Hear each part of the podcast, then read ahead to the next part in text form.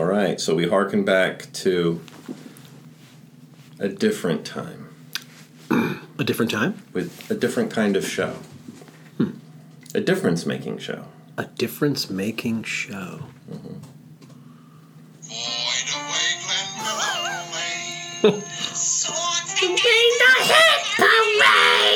Oh, God. She sounds like Marge Simpson. Yeah. All in the Family? All in the Family, yeah. Good call. I blanked on the name for a second. I know the song. How do you not know this song?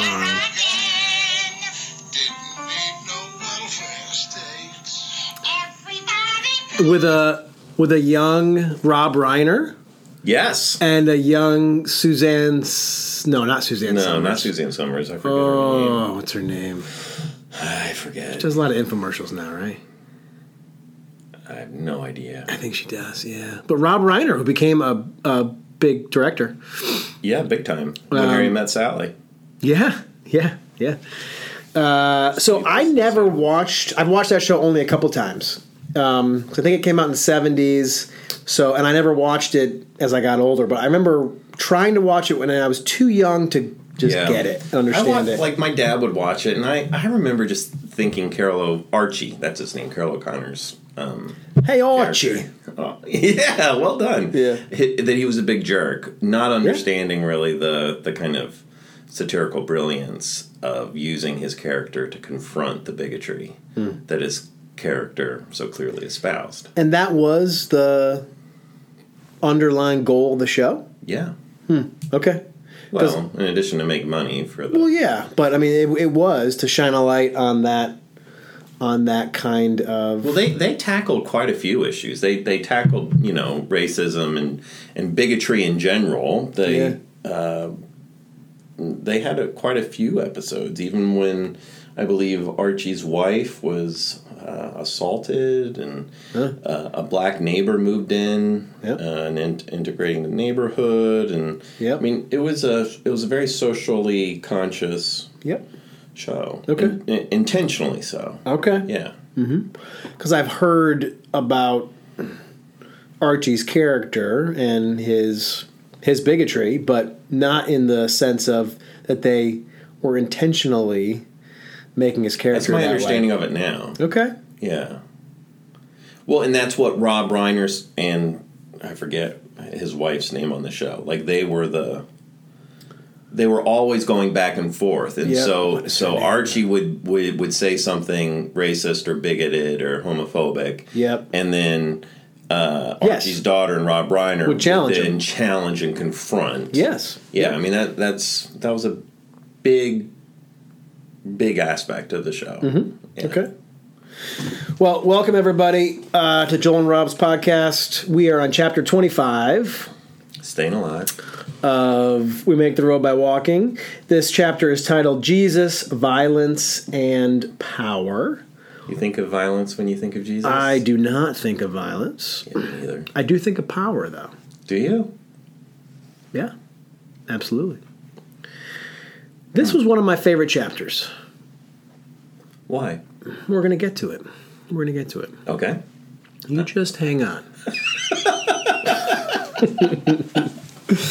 I don't uh, want to hang on. uh, and so Brian um, uses Matthew chapter sixteen, verses thirteen, takes that all the way through into chapter seventeen, and he's got two main stories here. Mm-hmm. First is the story of Jesus with his disciples in Caesarea, Caesarea Philippi, Philippi. Um, and uh, disciples let him know that people have been saying, have been wondering who Jesus is. Is he Elijah come back? Is he one of the prophets? Hey, Billy, who is this guy? Who is this guy? Um, and Jesus kind of asks a pointed question to Peter, who do you say that I am?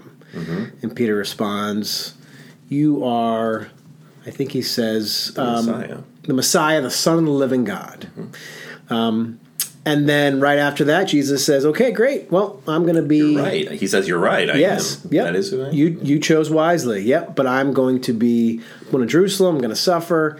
Um, I'm going to die. I'm going to die. And Peter says, that cannot ever happen. I won't allow it. And then Jesus has very tough words for, for Peter and says, "Get behind me, Satan. Get your mind off human things. Your mind is on, no, get your mind's on human things, not on divine things, on divine things."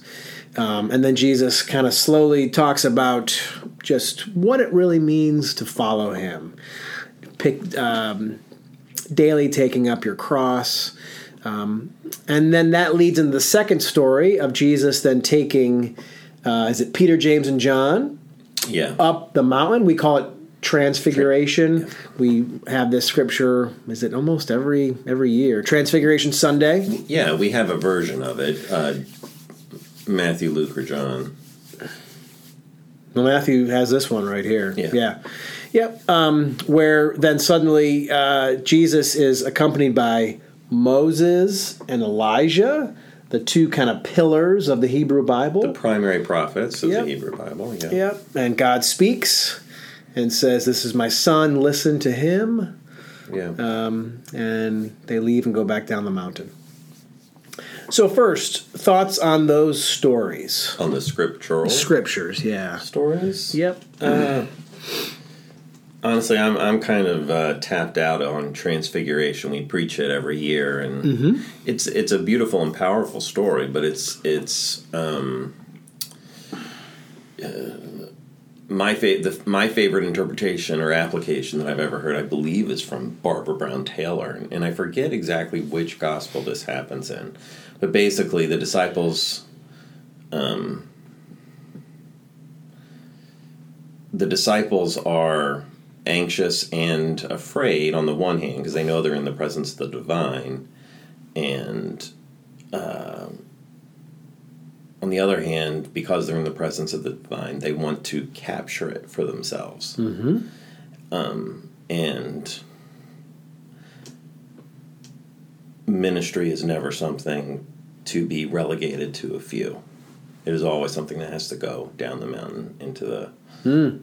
you know, into yeah. the hands of the many, and the, uh, it can't be, you know, even like Mary holding on to Jesus at the scene of the resurrection. No, you can't hold on to me. No, yeah. you can't make a tent for me to stay in here. I refuse to be held on to or clung to. The, the love and grace of God must go forth. The story has a weird section, that story of transfig- transfiguration, yeah. where Peter says, "I'm going to make three tents for each of you, three Sorry, yeah, I, dwelling places," that's what I'm talking about. Which is, it's it's an odd section of the story. Yeah, and each telling of it has that in there, so it's genuinely odd and, mm-hmm. and weird, but but it can't be held on to.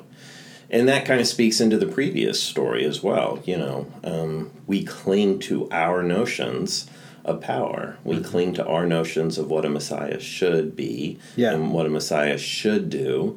And I think in this chapter, Brian does a phenomenal job of enabling us to see just how radical Peter's whiplash had to have been. You know, saying, "Jesus, you're the Messiah." And Jesus saying, "Yeah." And then Jesus saying, "But I'm going to be tortured and conquered and killed." Yeah. He and, then, and the whole thing is uh, very powerfully, uh, it's a very powerful reminder that whenever it comes to faith and love and grace, we can't cling. We can't cling to it ourselves, and we can't cling to our notions and our categories of how we think it's wielded and how we how we think. Um, Jesus' power, you know, or even God's power works in the world today. Mm-hmm. Mm-hmm. You can't cling to it. He links those two stories together mm-hmm. really well, which is is a great way to read Scripture. What do you think of those stories? Well, I've always felt for for Peter in that moment, um, to to be taken aside by Jesus and basically chastised, and to be called Satan. I've always felt like, man, he just he, he had he had this this super um, uh, this this moment of just elation of of getting the answer right, naming who Jesus was, being affirmed by Jesus, and literally he, it, it's from one extreme to the next. Just moments later, he's taken aside and and put in his place by Jesus. No. you you do not yet understand what it means. The answer you gave me, I need to reframe that answer for you. Except he's not nearly that nice about it. He's not that nice about it, no. No, he puts him in his place. I've never thought of it that way. I mean, I've never really, the way you lift it up and the way Brian lifts it up, I've never really focused on that kind of whiplash before. That's that's a powerful point you make. Mm-hmm. Yeah. I felt for him. Um, so let's dive, let's dive into this chapter. So why is this your favorite chapter so far? Well, we got to make our way through it. I think, um, let me see if I can give a Cliff Notes then to this. Um, so I like how he he starts out by naming Caesarea Philippi, Caesarea Philippi, and what that must have been like for his disciples to be in that place. Does it, that was brand new to me. Me too. Brand new to me. Oh, he, this is like Caesar's so, city. Yep, yeah, and this is where some of your ancestors were slaughtered. So he says it's like taking, um, it's like a Jewish leader bringing his followers to Auschwitz, um, or a Japanese leader to Hiroshima, a Native American leader to Wounded Knee. So he takes them, Jesus takes them to this place, and then asks this question, who do you say that I am? And so underneath that question, the disciples will naturally have this feeling of revenge, right? Anger. Anger, you know? Um, and so when Jesus, when Peter answers, you are the Messiah, you are going to take us out of Roman oppression. We are going to set things right. There's going to be justice, and very well justice through violence. Absolutely. Retributive. There was the expectation that it would be a physical liberation. Absolutely. And so that, he, he lays, describes that, and then um, and then in the second page, names Peter's confusion. He says, um, do you feel Peter's confusion? Jesus just said that Peter gets it, that Jesus is indeed the liberating king, the revolutionary leader, anointed and authorized to be the living God, By the, by the living God to set oppressed people free. If that's true, then the one thing Jesus cannot do is be defeated. Mm. He must conquer and capture, not be conquered and captured. He must torture and kill his enemies, not be tortured and killed by them. Yep. So Peter corrects Jesus. Stop talking this nonsense. This could never happen. And then as he... because it hadn't ever happened, right? In the history in of... the history of creation. Well, in the history of Israel, you're talking about? It hasn't, yeah. hadn't happened yet? Well, well no, in, in turn, the laws of physics. Oh, this I mean, you're this not going kind to of conquer... revolution, you mean? Yeah, this kind yes. of revolution. Yes, exactly. Yes, absolutely. I mean, it's it, not Peter's fault that he doesn't get it. Yes, it's it's it's a, it's a foreign concept. And it almost... and. It seems impossible.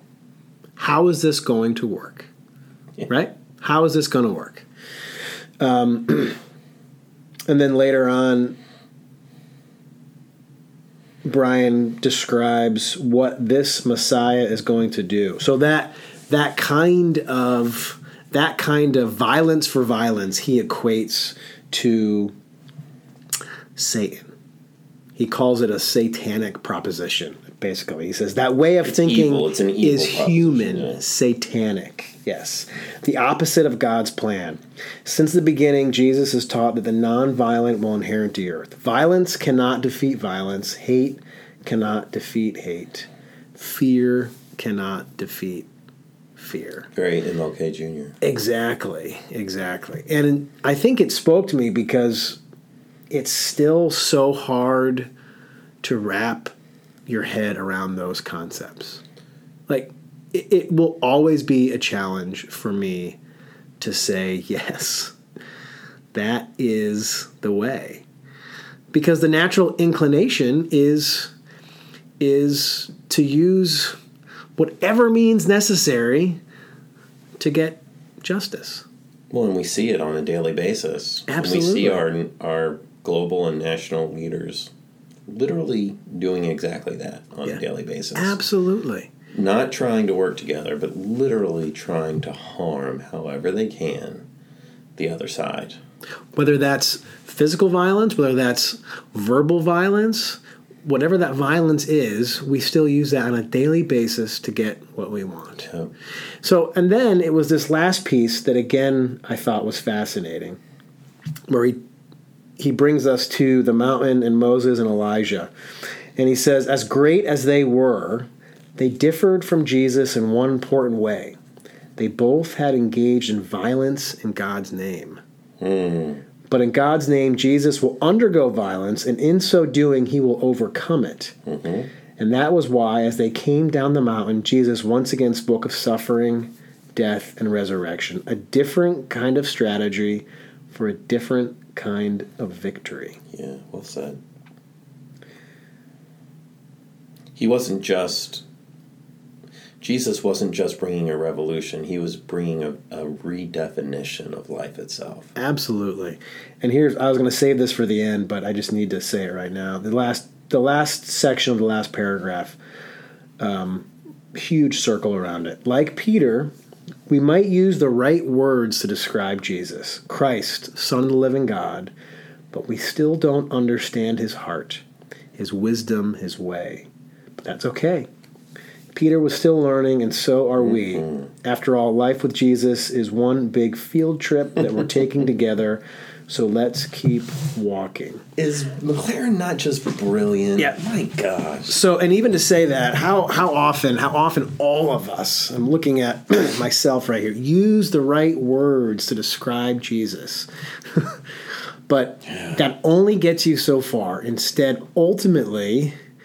to claim Jesus as Messiah, Son of the living God, is to willingly undergo an ongoing transformation of the heart. Yeah. And that perpetual. It, perpetual. That it is a journey that never stops of learning what it means to love your neighbor, love your enemy. Mm. And that's what... Jesus. I, I had never seen these two stories juxtaposed in that way. And this is like, as I said before, this is how you should read Scripture. You should read stories alongside each other. They're Amen. Connected so often. And how he connected these two, I thought, was brilliant, just fascinating. I'd never seen this before. Well, the, and the whole notion of field trip, I mean, he's spot on. Yeah. But... Yep. I mean, clearly there there was great intention. Like, a lot of times... I don't know how you do, but when I read when I read Scripture, it's like, okay, so they went here. Like, okay, they're on a journey to Jerusalem. Yeah. So kind of just, all right, they're just, okay, they're on the next town on their way to Jerusalem. Okay, great. You know, yes. Blah, blah, blah. Yes. But when you they know. Say Samaria, Samaria, g- going through the region of Samaria, yeah, flashing lights go off. Yeah. Um, flashing lights have never gone off for me with Caesarea Philippi. Never. No. I mean, but, yeah, the, the amount of... how that region would automatically just cause angst and anxiety and tension and anger to rise up. And then he asked that question. It was brilliant. Mm. Brilliant. Well said, brother. It's a great chapter. Until then, we will see you next time. Towson Press for Facebook and Instagram, towson press dot org. I am Joel. You are Rob. Yeah. Got, got that right this time. We'll see you next time.